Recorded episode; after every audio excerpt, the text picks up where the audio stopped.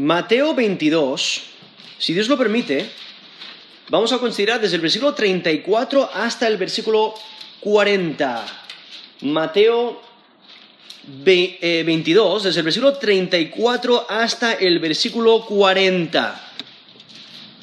Si sigues a Cristo, ama a Dios y a tu prójimo. Si sigues a Cristo, ama a Dios y a tu prójimo. Si alguien te preguntara, resume las Escrituras o resume los mandamientos de Dios, o resume toda la Escritura en un mandamiento, ¿qué les dirías? ¿Cómo responderías? ¿Qué mandamiento dirías?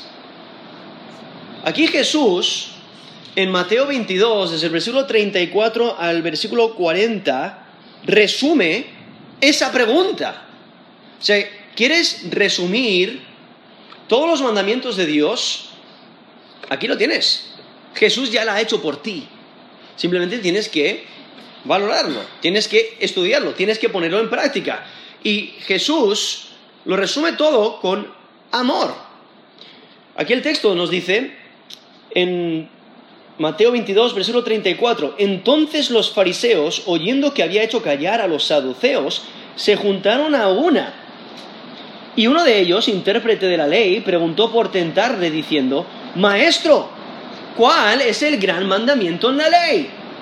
Jesús le dijo, amarás al Señor tu Dios con todo tu corazón y con toda tu alma y con toda tu mente.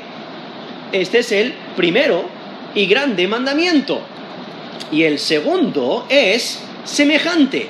Amarás a tu prójimo como a ti mismo. De estos dos mandamientos depende toda la ley y los profetas. Ahora aquí vemos en este texto, aquí en Mateo 22, del 34 al 40, realmente hay dos partes a la historia. La primera parte es la pregunta de los fariseos, que encontramos en el versículo 34 al versículo 36. Y luego la respuesta de Jesús, desde el versículo 37 al versículo 40. Y vemos aquí a un fariseo, nos dice que es intérprete de la ley, en versículo 35, que le hace una pregunta, pero la pregunta no es simplemente por tener algún conocimiento o porque está interesado en la respuesta que Jesús le da. No, si nos dice ahí versículo 35, preguntó por tentarle. Y es que los fariseos han estado intentando atrapar a Jesucristo en alguna palabra, pero hasta no han tenido éxito. Lo han intentado y han estado intentando vez tras vez, y piensan, esta va a ser, ¿no? Le vamos a atrapar. Pero no lo logran, no tienen éxito. Nos dice Mateo 22, versículo 15, entonces se fueron los fariseos y consultaron cómo sorprenderle en alguna palabra, ¿no? Ese es su deseo. Quieren sorprenderle. ¿Por qué? Le quieren desacreditar. No quieren aceptarle como el Mesías. No quieren aceptarle como un maestro de la ley. No quieren aceptar sus enseñanzas. Le quieren desacreditar. Porque ven a tantas personas siguiéndole, pues tienen envidia. Le quieren destruir. Quieren destruir su reputación. Y por ello le hacen preguntas. Pero son preguntas con trampa, son preguntas para intentar atraparle en alguna palabra, y solamente necesitan una. Con pillarle una vez van a hacer lo máximo de esa escena, ¿no? Y por ello aquí vemos a los fariseos que lo intentan, porque nos dice el versículo 34, entonces los fariseos, oyendo que había hecho callar a los saduceos, se juntaron a una. Entonces han escuchado los fariseos que Jesús ha silenciado a los saduceos, y por ello ellos se reúnen en una asamblea formal. Lo que hay que entender es que los fariseos era un grupo organizado judío, quienes afirmaban la autoridad para interpretar las Escrituras. y la autoridad para poner reglas del cumplimiento diario de las Escrituras. Entonces ellos se identifican a sí mismos como la autoridad, pero de repente llega Jesús y Él no enseña como ellos enseñan. Ellos enseñan diciendo, bueno, tal rabí, tal maestro, tal persona dijo, pero Jesús dice, yo digo. Es una enseñanza completamente diferente, porque Él enseña con autoridad, porque Él es Dios encarnado, Él tiene la autoridad. Y por ello a los fariseos no les gusta este Jesús de Nazaret. No sabemos cómo conoce todo lo que conoce, cómo tiene todas esas enseñanzas, por qué dice tener esa autoridad, incluso se hace a sí mismo Dios, etc. Entonces le rechazan, pero quieren pillarle. Por ello vemos a los fariseos que son centrales en los debates hostiles. La pregunta del intérprete de la ley viene porque Jesús ha hecho callar a los saduceos. Justamente en el texto anterior vemos que le hacen una pregunta.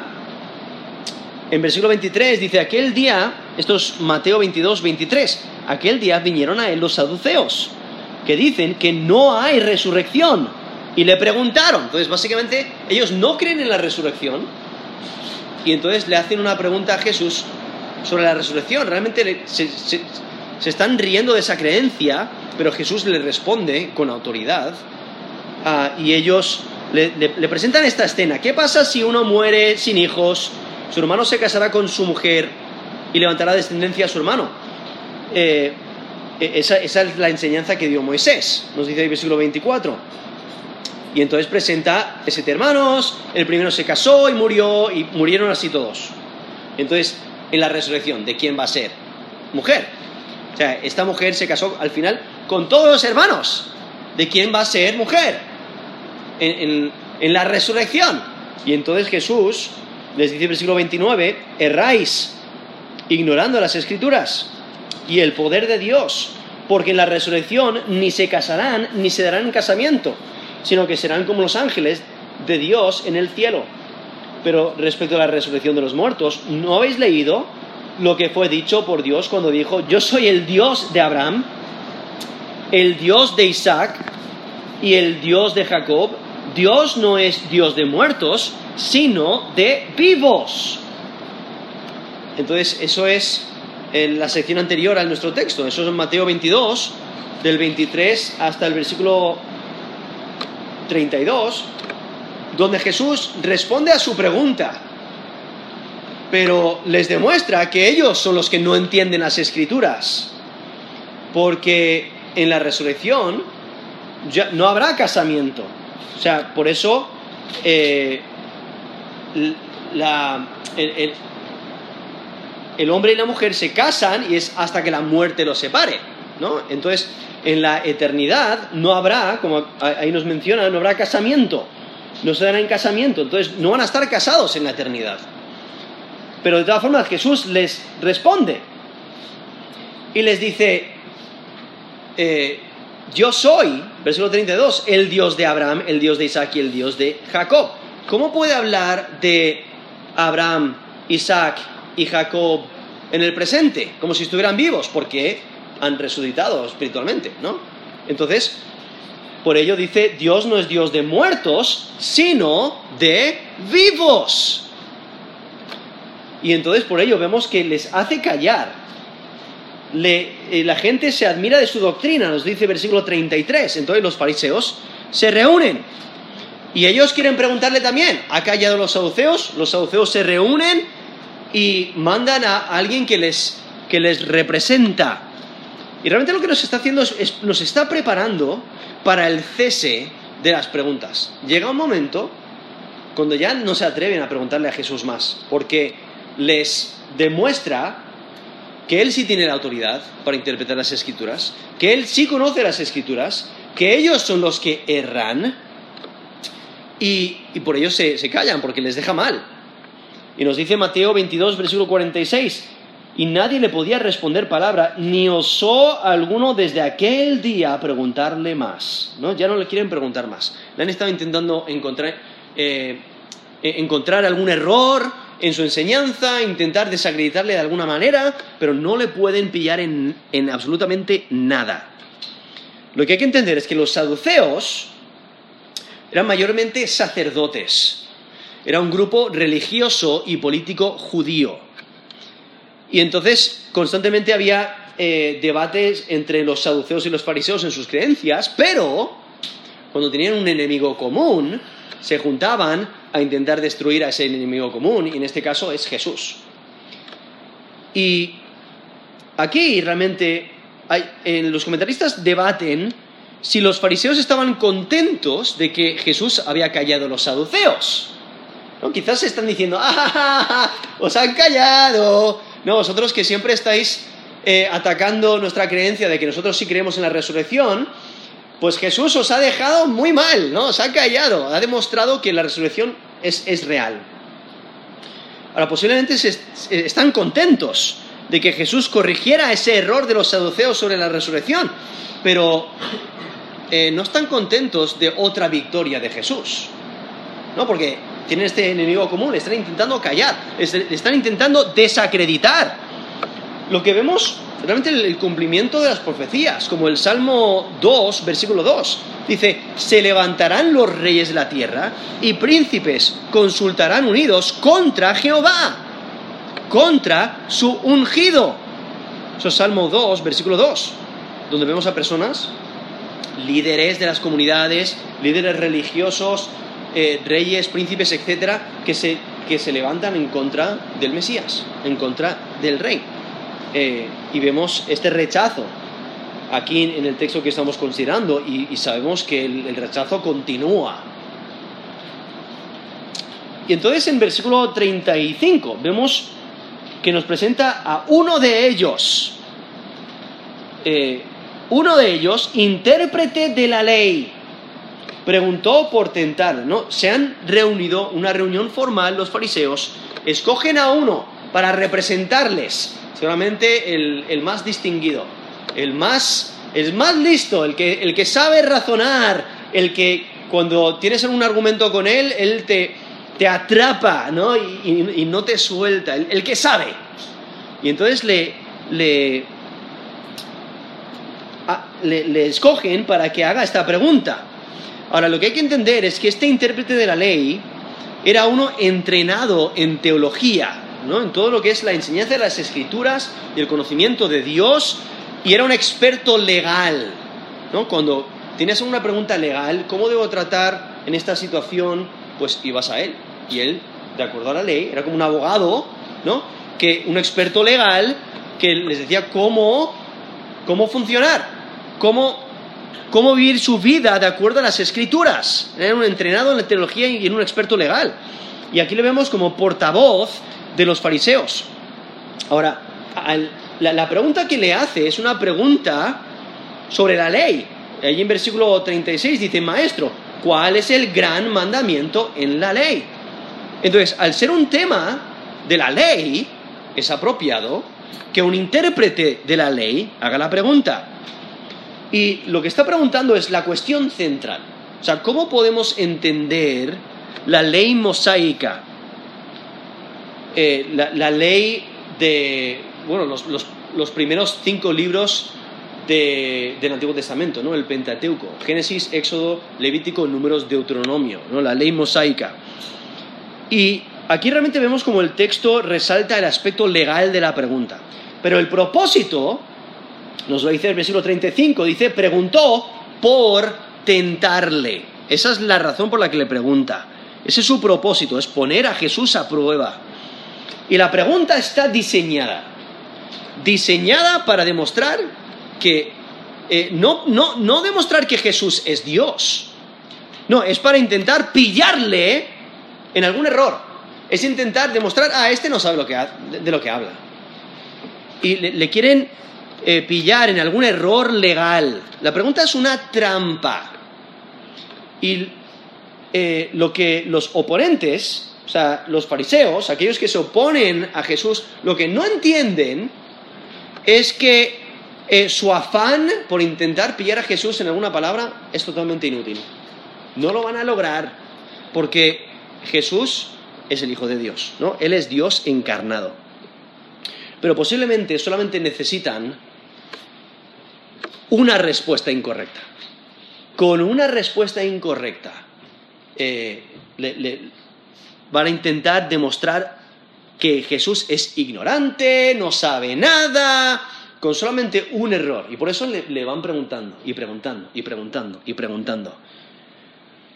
Quieren desacreditarle delante de las autoridades, quieren desacreditarle delante del público, quieren poner a la luz de que Jesús no sabe lo que está haciendo, no sabe lo que está diciendo, no sabe las escrituras como aparenta. Le quieren desacreditar y por ello le hacen esta pregunta. En versículo 36, Maestro, ¿cuál es el gran mandamiento en la ley? O sea, la pregunta tiene que ver con el mandamiento de máxima importancia. ¿Cuál es el mandamiento más importante?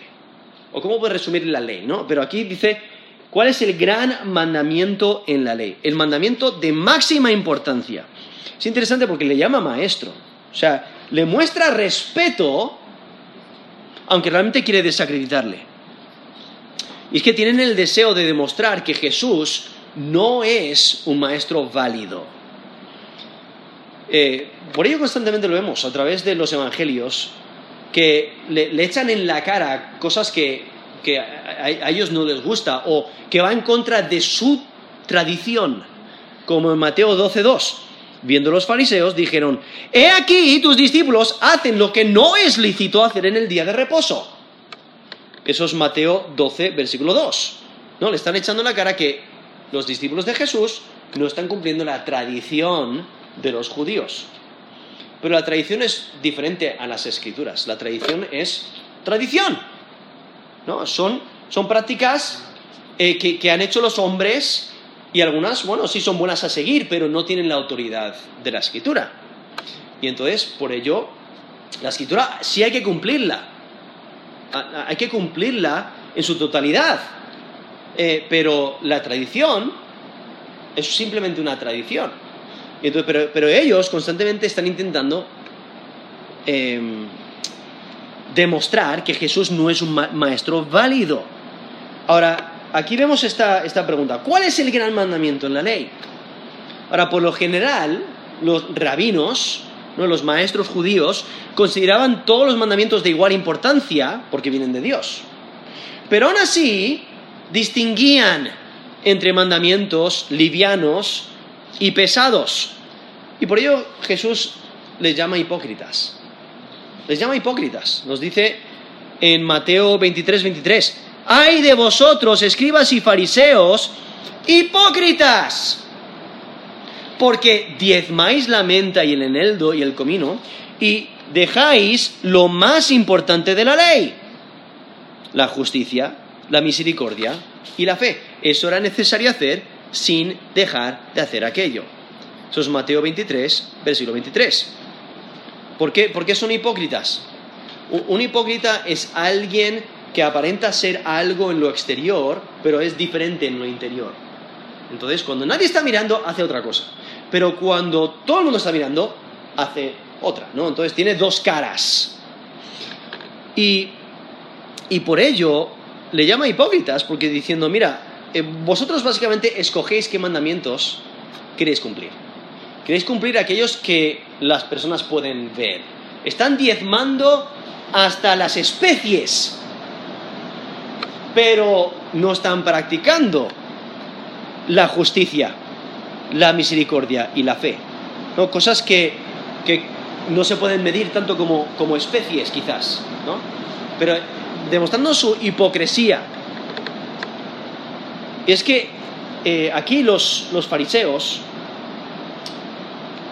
saben que escoger una ley sobre otra tendría el riesgo de quitar la importancia de otra.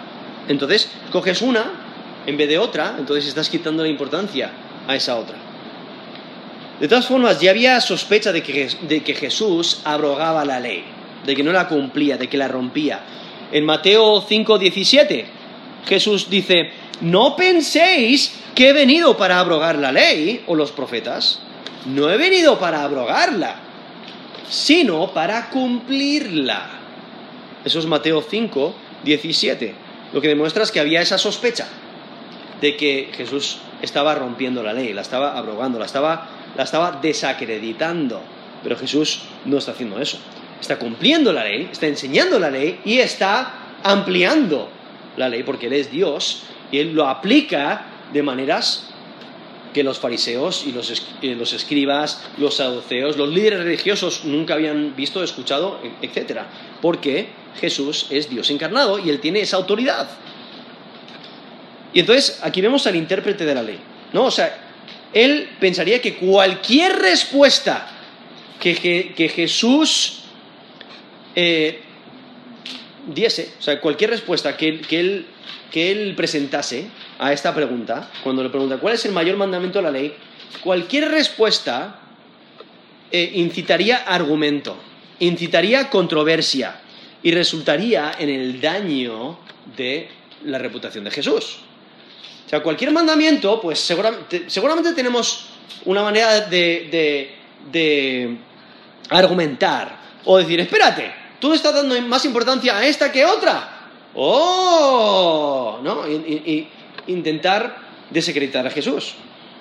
Y de todas formas es probable que la pregunta era muy debatida entre los líderes religiosos.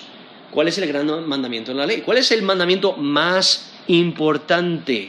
De todas formas, los rabinos se interesaban mucho en categorizar la importancia de los mandamientos y también en buscar declaraciones que resumieran los mandamientos. Y de todas formas es posible que le preguntasen la misma pregunta a Jesús varias veces para ver si había cambio, si había diferencia. Vemos incluso a través de las Escrituras resúmenes de la ley, como tenemos en Deuteronomio 10, del 12 al 13, cuando dice: ahora pues, Israel, ¿qué pide Jehová tu Dios de ti? Sino que temas a Jehová tu Dios, que andes en todos sus caminos y que lo ames, y sirvas a Jehová tu Dios de todo tu corazón y con toda tu alma, y que guardes los mandamientos de Jehová y sus estatutos que yo te prescribo hoy para que tengas prosperidad. Eso es Deuteronomio 10, del 12 al 13. No vemos un resumen de lo que el pueblo de Dios debe de hacer, cómo debe de vivir. En Miqueas 6, 8. Oh hombre, Él te ha declarado lo que es bueno, y que pide Jehová de ti, solamente hacer justicia, amar misericordia y humillarte ante tu Dios. Eso es Miqueas 6, 8. ¿No? Aún más resumido. Isaías 56, 1. Así dijo Jehová: guardad derecho y haced justicia. Aún más resumido, ¿no? Vemos estos resúmenes de los mandamientos, ¿no? de la Escritura, de cómo el pueblo de Dios debe de vivir. Y entonces aquí, esa es la pregunta que le hacen. Y en versículo 37 vemos que Jesús le responde. Pero en el texto vemos que Jesús no solamente le responde con un mandamiento, sino con dos. Y resume toda la ley. En versículo 37, Jesús le dijo: amarás al Señor tu Dios con todo tu corazón, con toda tu alma y con toda tu mente. Este es el primero y grande mandamiento. Versículo 39 dice, y el segundo es semejante: amarás a tu prójimo como a ti mismo. De estos dos mandamientos depende toda la ley y los profetas. Aquí vemos como Jesús le responde diciendo: ama a Dios sobre todo, con todo tu ser, y ama a tu prójimo como a ti mismo. O sea, posiblemente los fariseos pensaban que él seleccionaría uno de los 10 mandamientos y dijera: bueno, pues no tendrás dioses ajenos delante de mí, ¿no? O uno de los 10 mandamientos. Pero Jesús cita el mandato de amar a Dios. Y al enfocarse en el amor, Jesús da prioridad al principio que aplica a todo aspecto de la vida, ¿no? Porque Dios quiere tu corazón. Dios quiere tu hombre interior. Y lo que Jesús está haciendo es citar lo que se conoce como el Shema, que es Deuteronomio 6, del 4 al 9. Shema es el término hebreo que significa oye, porque el texto empieza con oye.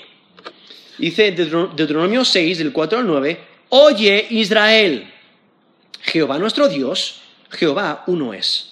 Y amarás a Jehová tu Dios de todo tu corazón, de toda tu alma y con todas tus fuerzas. Y estas palabras que yo te mando hoy estarán sobre tu corazón, y las repetirás a tus hijos, y hablarás de ellas estando en tu casa, y andando por el camino, y al acostarte, y cuando te levantes, y las atarás como una señal en tu mano, y estarán como frontales entre tus ojos, y las escribirás en los postes de tu casa y en tus puertas.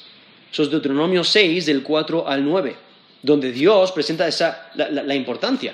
Solamente hay un Dios verdadero, y a Él es a quien debes de amar.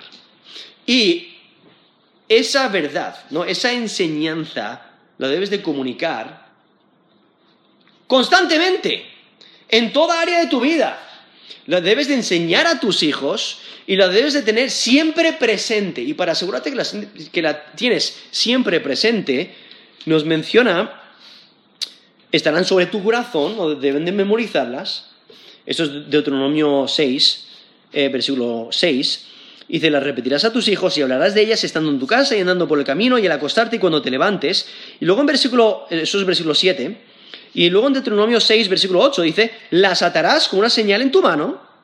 Y de ahí vemos las filacterías, ¿no? Donde ponían básicamente unas cuerdas largas en las puntas de sus ropas y ataban secciones de este texto, ahí de Deuteronomio 6, del 4 al 9 y otras secciones a veces, para recordar, para que cuando se movían les recordaba que debían de amar a Dios, de que solamente había un Dios verdadero y debían de amarle sobre todo. También, y te estarán como frontales entre tus ojos. Y entonces, hoy en día, aún los judíos más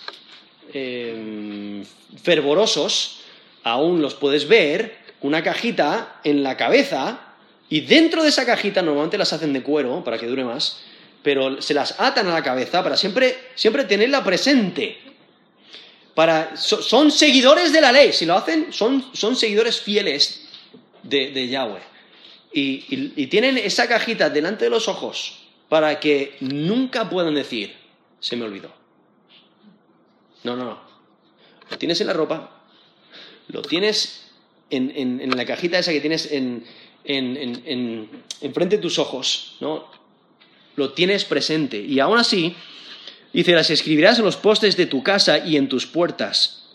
Y por ello, en las casas de los judíos tienen, a veces los tienen escrito, pero normalmente tienen, no recuerdo el término, pero sí, tienen un cilindro donde dentro de ese cilindro, en la puerta misma, lo han clavado a la puerta.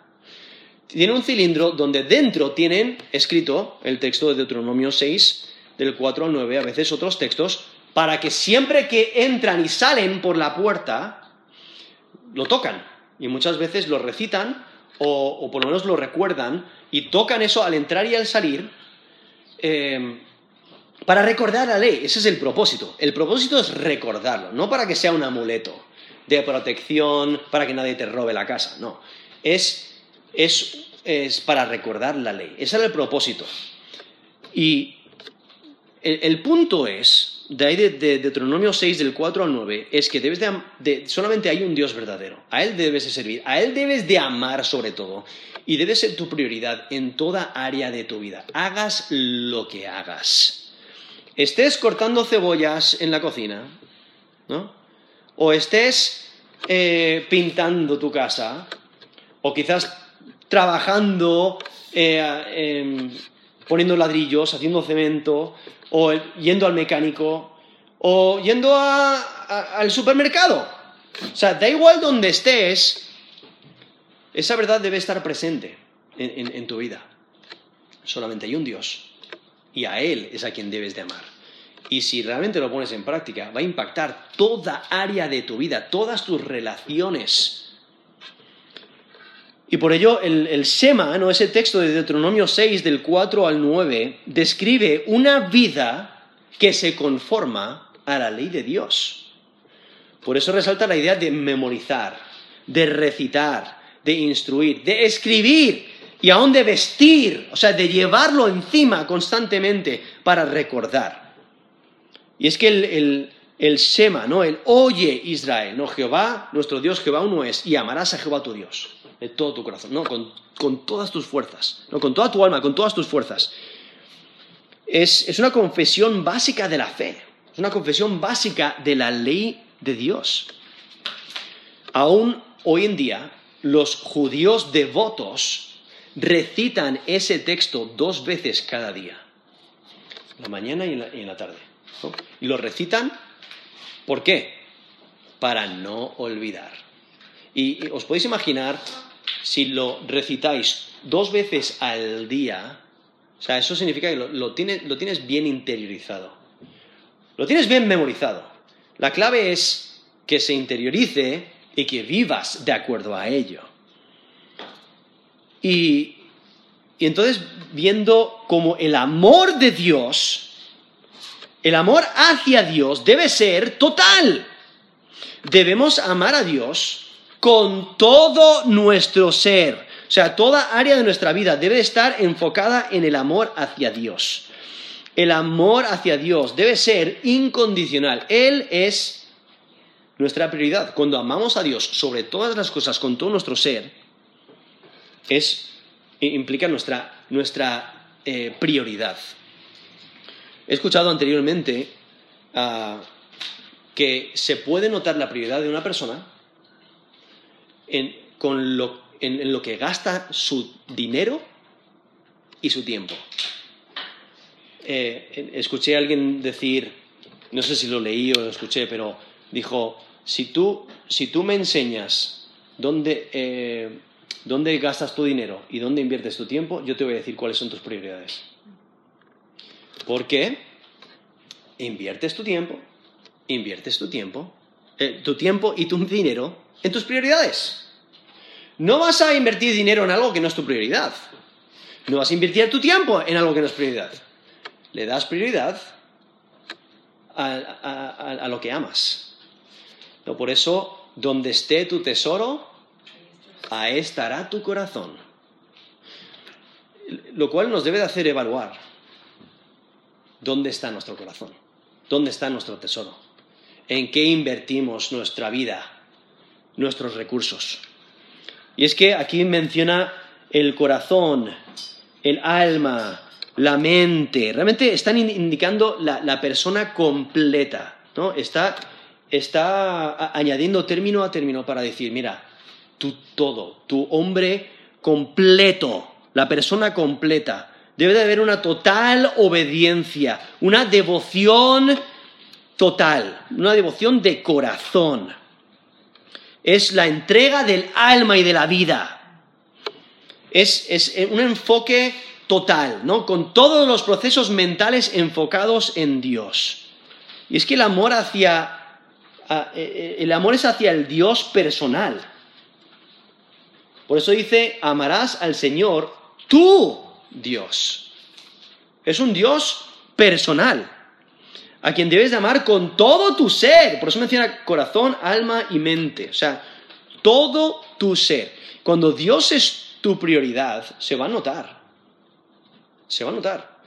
Porque vas a invertir tu tiempo en amarle y servirle. Vas a invertir tu dinero. Vas a invertir tu vida. Vas a invertir todo en amar y servirle. O sea, Dios es tu prioridad.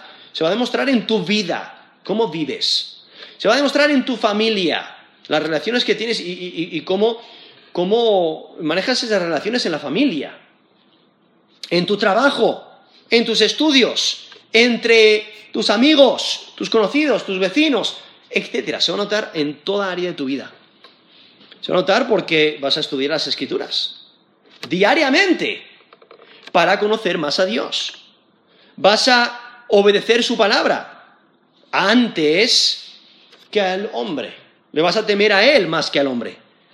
Vas a vivir para Dios en vez de para ti mismo. Vas a vivir para sus planes, no para tus planes. Vas a considerar a Dios en todas tus decisiones. No vas a decir, vale, ¿qué es lo que agrada a Dios? En vez de decir, ¿qué es lo que me agrada a mí? Y entonces vas a vivir de esa manera, amando a Dios primero, viviendo para Dios en vez de vivir para ti mismo. Vas a discernir todo conforme a las Escrituras. Estudia la Escritura para saber cómo Dios desea que vivas. Y entonces vas a evaluar todo conforme a las Escrituras. Vas a tomar decisiones considerando lo que Dios desea de ti. ¿No? Vas a poner a Dios como tu prioridad. Y cuando lo haces, la gente se va a dar cuenta y va a decir, es domingo. Pues obviamente esta persona no va a estar en casa porque va a estar en la iglesia, porque es su prioridad, ¿no? Queremos que nuestro vecino haga algo en contra de la Escritura. Pues no lo va a hacer, ni siquiera le preguntemos. O en el trabajo, el jefe no te va a pedir que mientas porque sabe que no vas a mentir. ¿Por qué no vas a mentir? Porque la Escritura dice, no debes de mentir, no debes de dar falso testimonio. Entonces, no vas a mentir, no te van a preguntar mentir. Cuando alguien busca pleito, pues van a decir, es que no merece la pena buscar pleito con él porque no va a pelear. No va a pelear, ¿por qué? Porque va a seguir a su Señor. Cristo no peleó, ¿no? El punto es vivir para Cristo y mostrarlo. Vivir de esa manera. Y por ello aquí dice Mateo 22:37, amarás al Señor tu Dios con todo tu corazón y con toda tu alma y con toda tu mente. Este es el primero y grande mandamiento. Tenemos que recordar, este es el mandamiento que Jesús dice es el más importante, ¿no? Amar a Dios es el mandamiento más importante. Y el resto de los mandamientos emanan de él. Cuando amamos a Dios sobre todas las cosas, vamos a querer vivir para agradarle. Y por ello no vamos a mentir, no vamos a robar, no vamos a matar a nadie, no vamos a odiar, etc. Y por eso dice, este es el primero y grande mandamiento. Pero Jesús no se queda ahí. Dice, el segundo. Y el segundo es semejante, o sea, es similar. Amarás a tu prójimo como a ti mismo. Ahora, Jesús no solamente responde con un mandamiento, sino con dos. Porque el amor al prójimo acompaña el amor a Dios. Y el amor aplica a la actitud hacia Dios y hacia otras personas. El amor hacia Dios te hace ver como Dios ve, ¿no? O sea, cuando amas a Dios, vives para Él y estudias su palabra y te acercas a Él, vas a empezar a pensar como Él. Vas a empezar a hablar como Él, a tomar decisiones como Él. Vas a andar en rectitud, vas a andar en el temor de Dios. Y como nos dice Proverbios, el principio de la sabiduría es el temor de Dios. Entonces, cuando temes a Dios y vives en el temor de Dios, vas a crecer en sabiduría. Y al crecer en sabiduría, vas a poner en práctica su palabra. Vivir en el temor de Dios constantemente. Y eso se va a notar, incluso cómo ves el mundo a tu alrededor, cómo tratas a las personas a tu alrededor. Y por ello el amor hacia Dios te hace ver a otros como Dios los ve y como Él les ama. Por eso vas a amar como Dios ama incluso a sus enemigos. Vas a aprender a amar a tus enemigos. Como Dios responde correctamente en las circunstancias adversas, vas a aprender a responder correctamente en circunstancias adversas, que no son placenteras. Y viendo aquí como Jesús, ahora, aquí en versículo 39, cita Levítico 19:18, cuando dice, no te vengarás ni guardarás rencor a los hijos de tu pueblo, sino amarás a tu prójimo como a ti mismo. Amarás a tu prójimo como a ti mismo, yo, Jehová. Eso es Levítico 19:18. Y es que el amor hacia otros tiene como fuente el amor hacia Dios. Y Jesús aplica el término prójimo lo más amplio posible, ¿no? Tu prójimo. Y Jesús lo que está haciendo es subrayar que debemos amar a todo ser humano. Y si tuvieras alguna duda de quién es tu prójimo, Jesús nos da la parábola del buen samaritano. En Lucas 10, del 25 al 37, alguien le pregunta, ¿quién es mi prójimo? Y entonces Jesús le responde con esta parábola. Ahí en Lucas 10, versículo 25, nos menciona en versículo 29 le pregunta este intérprete de la ley, ¿quién es mi prójimo? Y entonces Jesús dice, bueno, pues hay un hombre que descendía a Jerusalén, de Jerusalén a Jericó, y cayó en manos de ladrones, ¿no? Ese camino entre montañas, entre Jerusalén y Jericó, era un lugar perfecto para atracar a alguien. Un lugar desierto, muchas montañas, y los malhechores pueden estar en las montañas viendo de lejos a estos peregrinos, y cuando están solos dicen, uy, a por ese. Y entonces van a por él y no tienen oportunidad de escapar, etc.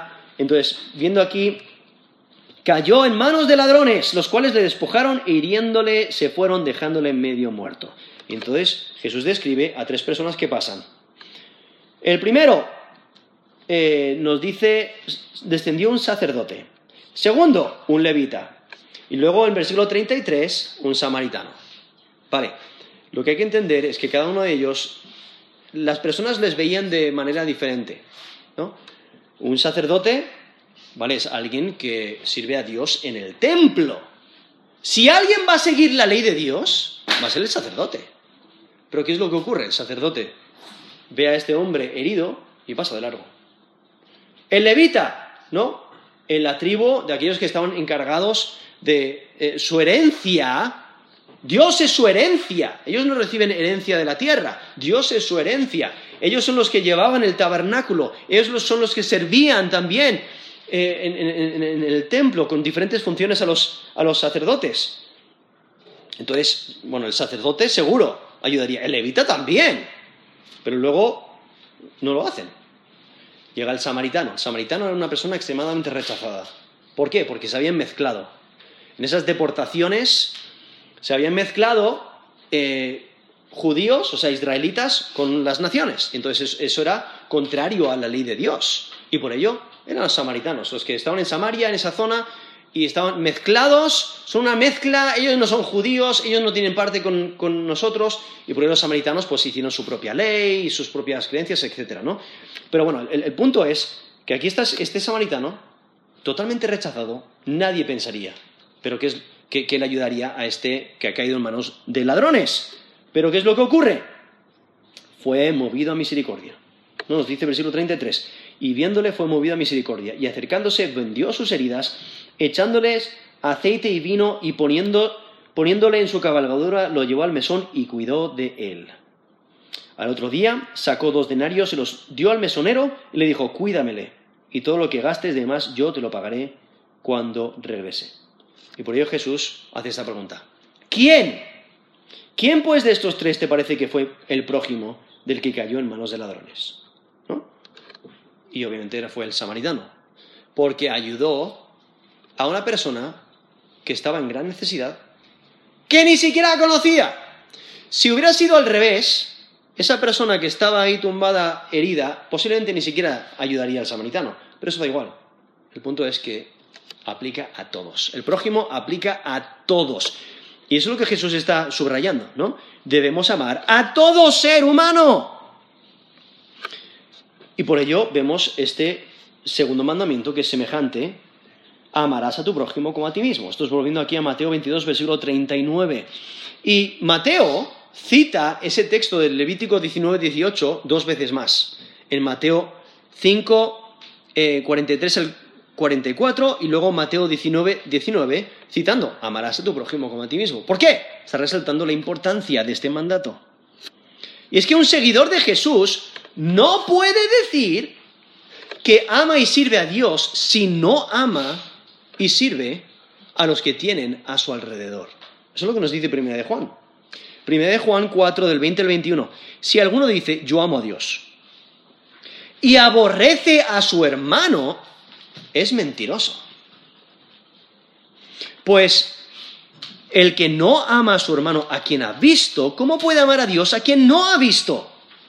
Y nosotros tenemos este mandamiento de él. El que ama a Dios, ame también a su hermano. Eso es 1 Juan 4, del 20 al 21. Entonces ahí el argumento es, mira, si tú no puedes amar a la persona que tú puedes ver, es imposible que ames a la persona que no puedes ver. No puedes, si no amas a la persona que puedes ver y que puedes tocar, el hermano tuyo, a tu prójimo, si no le puedes amar, es imposible que ames al Dios verdadero, porque Él es espíritu y no lo puedes ver. Ese es el argumento ahí de 1 Juan 4, versículo del 20 al 21. Por ello, un seguidor de Jesús no puede decir que ama y sirve a Dios si no ama y sirve a los que tiene a su alrededor, a sus prójimos. Y es la idea de tratar a otros como quisieras que te trataran a ti. Por eso dice: amarás a tu prójimo como a ti mismo. Como a ti mismo. Y es que amar al prójimo es ser bondadoso, ser amable, es ser fiel, es cumplir tu palabra. Cuando dices que vas a hacer algo, que vas a estar en algún lugar, que vas a... cuando prometes algo, cuando tú dices algo, que sea confiable, que puedan confiar en tu palabra. Es cumplir tu responsabilidad, es servir con amor, es servir sin relinchar. Incluso en 1 Corintios 13, del 4 al 8, vemos la descripción del amor perfecto, ¿no? Y Jesús califica, ¿no? Él es el ejemplo a seguir. Y aquí nos dice 1 Corintios 13, del 4 al 8, el amor es sufrido. Es benigno, el amor no tiene envidia, el amor no es jactancioso, no se envanece, no hace nada indebido, no busca lo suyo, no se irrita, no guarda rencor, no se goza de la injusticia, mas se goza de la verdad. Todo lo sufre, todo lo cree, todo lo espera, todo lo soporta. El amor nunca deja de ser, pero las profecías se acabarán y cesarán las lenguas y la ciencia acabará, ¿no? Eso es 1 Corintios 13, del 4 al 8. Ahí está describiendo el amor perfecto. ¿Cómo sabes que tienes y reflejas el amor de Cristo? Pues evalúalo ahí conforme a 1 Corintios 13, del 4 al 8, donde nos describe el amor perfecto. Y entonces por ello aquí vemos la importancia de amar. Amar a Dios primero y amar al prójimo como a ti mismo. Entonces en versículo 40 dice, de estos dos mandamientos depende toda la ley y los profetas. Es que si se ponen en práctica correctamente estos dos mandamientos, involucran toda la ley y los profetas. O sea, no solo son centrales en la ley, sino también en los profetas. Estos dos mandamientos resumen la ley. No, porque el primer mandamiento... el amarás al Señor tu Dios con todo tu corazón, con toda tu alma y con toda tu mente, ese resume la primera tabla de la ley. Si recordáis, cuando Dios le dio los 10 mandamientos a Moisés, él tenía 2 tablas. Los primeros 4 mandamientos estaban en una tabla, los siguientes 6 en la segunda tabla, dividiendo la tabla que son mandamientos hacia Dios. Como nos menciona en Éxodo 20, en Éxodo 20 nos dice, los primeros 4, dice, no tendrás dioses ajenos delante de mí, no te harás imagen, en versículo 4, versículo 7, no tomarás el nombre de Jehová tu Dios en vano, versículo 8, acuérdate del día de reposo para santificarlo. No, esos son directamente, al cumplir esos mandamientos demuestras tu amor hacia Dios. Los siguientes 6... demuestras tu amor hacia el prójimo. Honra a tu padre y a tu madre. No matarás. No cometerás adulterio. No hurtarás. No hablarás contra tu prójimo falso testimonio. No codiciarás. Y continúa diciendo absolutamente nada, ¿no? No codiciarás. Entonces el primer mandamiento resume la primera tabla de la ley. los mandamientos de amar y adorar a Dios. Y el segundo mandamiento resume la segunda tabla de la ley, los mandamientos en relación con otros. Estos dos mandamientos contemplan la ley. Y es que seguir a Dios en toda área de la vida emana del amor hacia Dios, y eso hace posible amar a otros. Aquel que ama a Dios sin reservas le va a obedecer. Y por ello Jesús resume lo que significa conocer a Dios y ser seguidor de Cristo. Es necesario amar a Dios con todo nuestro ser. Es conocerle. Es obedecer sus mandamientos, es dedicación total. O sea, involucra una entrega total. Es que el amor hacia Dios se demuestra en nuestro amor hacia los demás. Ahora, esto no significa que los demás mandamientos se deban de olvidar, no. Sino que al amar a Dios y amar al prójimo, si lo hacemos correctamente, realmente vamos a obedecer el resto de los mandamientos. Y es que los dos mandamientos van juntos. Por eso Jesús responde con estos dos mandamientos, ¿no? Amarás al Señor tu Dios y amarás a tu prójimo. Y es que la respuesta de Jesús debe de alertarnos. Debe de alertarnos de enfocarnos demasiado en algunos mandamientos y rechazar otros, ¿no? Debemos de amar. Incluso nos dice Romanos 13:10. El amor no hace mal al prójimo, así que el cumplimiento de la ley es el amor. Es Romanos 13:10, donde resalta que el cumplimiento de la ley es el amor. Por eso es necesario el amor, porque puedes hacer un montón de cosas, pero si no hay amor, de nada sirve. Eso es lo que nos dice 1 Corintios 13, del 1 al 3. 1 Corintios 13, 1. Si yo hablase en lenguas humanas y angélicas y no tengo amor, vengo a ser como metal que resuena o címbalo que retiñe. Si tuviese profecía y entendiese todos los misterios y toda ciencia, si tuviese toda la fe de tal manera que trasladase los montes y no tengo amor, nada soy. Y si repartiese todos mis bienes para dar de comer a los pobres, y si entregase mi cuerpo para ser quemado y no tengo amor, de nada me sirve. Eso es 1 Corintios 13, del 1 al 3. O sea, puedes hacer un montón de cosas maravillosas, pero si no es con amor, de nada te sirve. Y por eso ese mismo texto resalta lo que es el amor real, ese texto que leí anteriormente en 1 Corintios 13, del 4 al 8. Es necesario amar. Y entonces, viendo aquí amar a Dios sobre todo, eso va a implicar que no vas a tener otros dioses. No vas a servir a otras cosas, otras personas. Le vas a adorar exclusivamente a Él. No vas a confiar en nada ni en nadie más.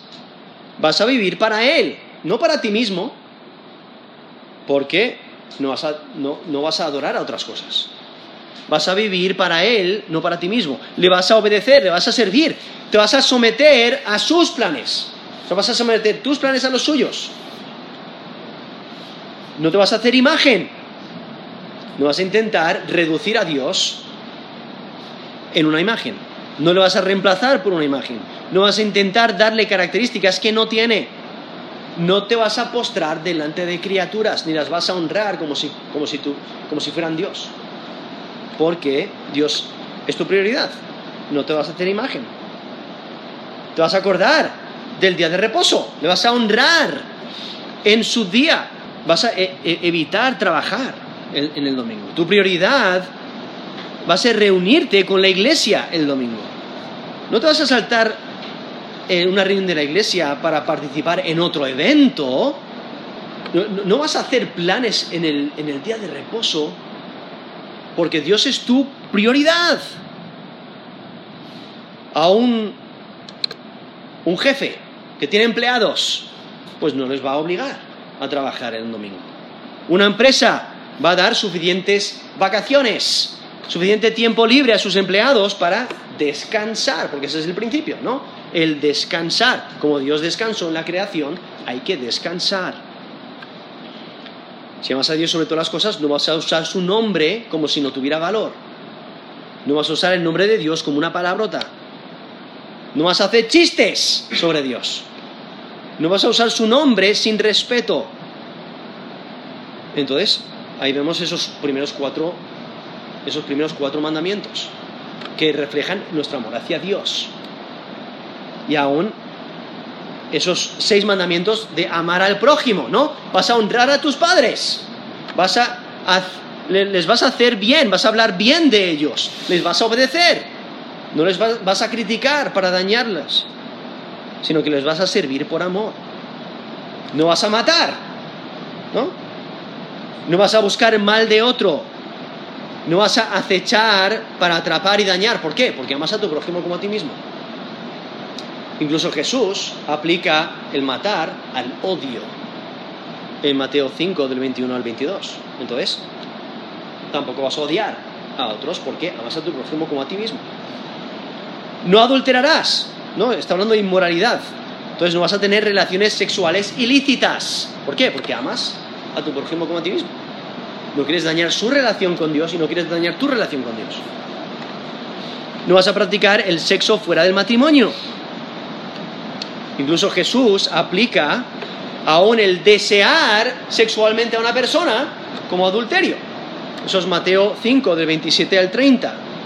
Entonces lo aplica no solamente al acto mismo físico de inmoralidad, sino también en la mente. No robarás, ¿no? No le vas a quitar las pertenencias a otro porque le amas y quieres que tenga lo mejor. No te vas a gozar cuando un amigo roba y se sale con la suya. No, has robado. Debes amar a tu prójimo como a ti mismo y amar a todos. No vas a celebrar cuando alguien logra robar algo. ¿Por qué? Porque está dañando a tu prójimo. No mientes. ¿Por qué no mientes? Porque amas a tu prójimo. Entonces no engañas, porque eso daña a otras personas. No mientes dañando la reputación de alguien con tus palabras. No mientes culpando al inocente. No mientes para esconder tu pecado. No mientes para proteger a tu amigo a tu amigo malhechor. ¿Por qué? Porque amas a tu prójimo como a ti mismo. Amas a Dios sobre todas las cosas. No codicias. Entonces, aún te gozas, aun cuando tu amiga aparenta que tiene la familia perfecta. Celebras cuando le regalan algo a un familiar que tú deseabas y lo celebras. No te importa cuando otros tengan cosas mejores que tú. Celebras cuando aparenta que tu amiga tiene la cara perfecta, ¿no? O sea, celebras lo que otros tienen porque no codicias, porque amas a tu prójimo como a ti mismo. Entonces, estos mandamientos resumen toda la ley. Ahí mismo Jesús lo dice. De estos 2 mandamientos, Mateo 22, versículo 40, de estos 2 mandamientos depende toda la ley y los profetas. Amar a Dios sobre todo y amar a tu prójimo como a ti mismo. Ahora, para poder amar a Dios, primero tienes que conocer, ¿no? Tienes que creer en Él. Tienes que humillarte delante de Él, tienes que venir a Él a su manera, tienes que arrepentirte de tus pecados y clamar y pedir misericordia, no clamar para que Jesús te salve, creer en Jesús como Señor y Salvador. Y entonces ahí es como puedes amar a Dios sobre todas las cosas. Ese es el primer paso, creer en Jesús como Señor y Salvador. Y una vez que has puesto tu fe en Cristo, entonces puedes amar al Señor tu Dios con todo tu corazón, con toda tu alma y con toda tu mente. Y a tu prójimo como a ti mismo. Y estos son los mandamientos que debemos de poner en práctica. O sea, si sigues a Cristo, ama a Dios y a tu prójimo. Entonces, evalúa tu vida. Realmente se demuestra que amas a Dios sobre todas las cosas y que amas a tu prójimo como a ti mismo. Vamos a terminar en oración.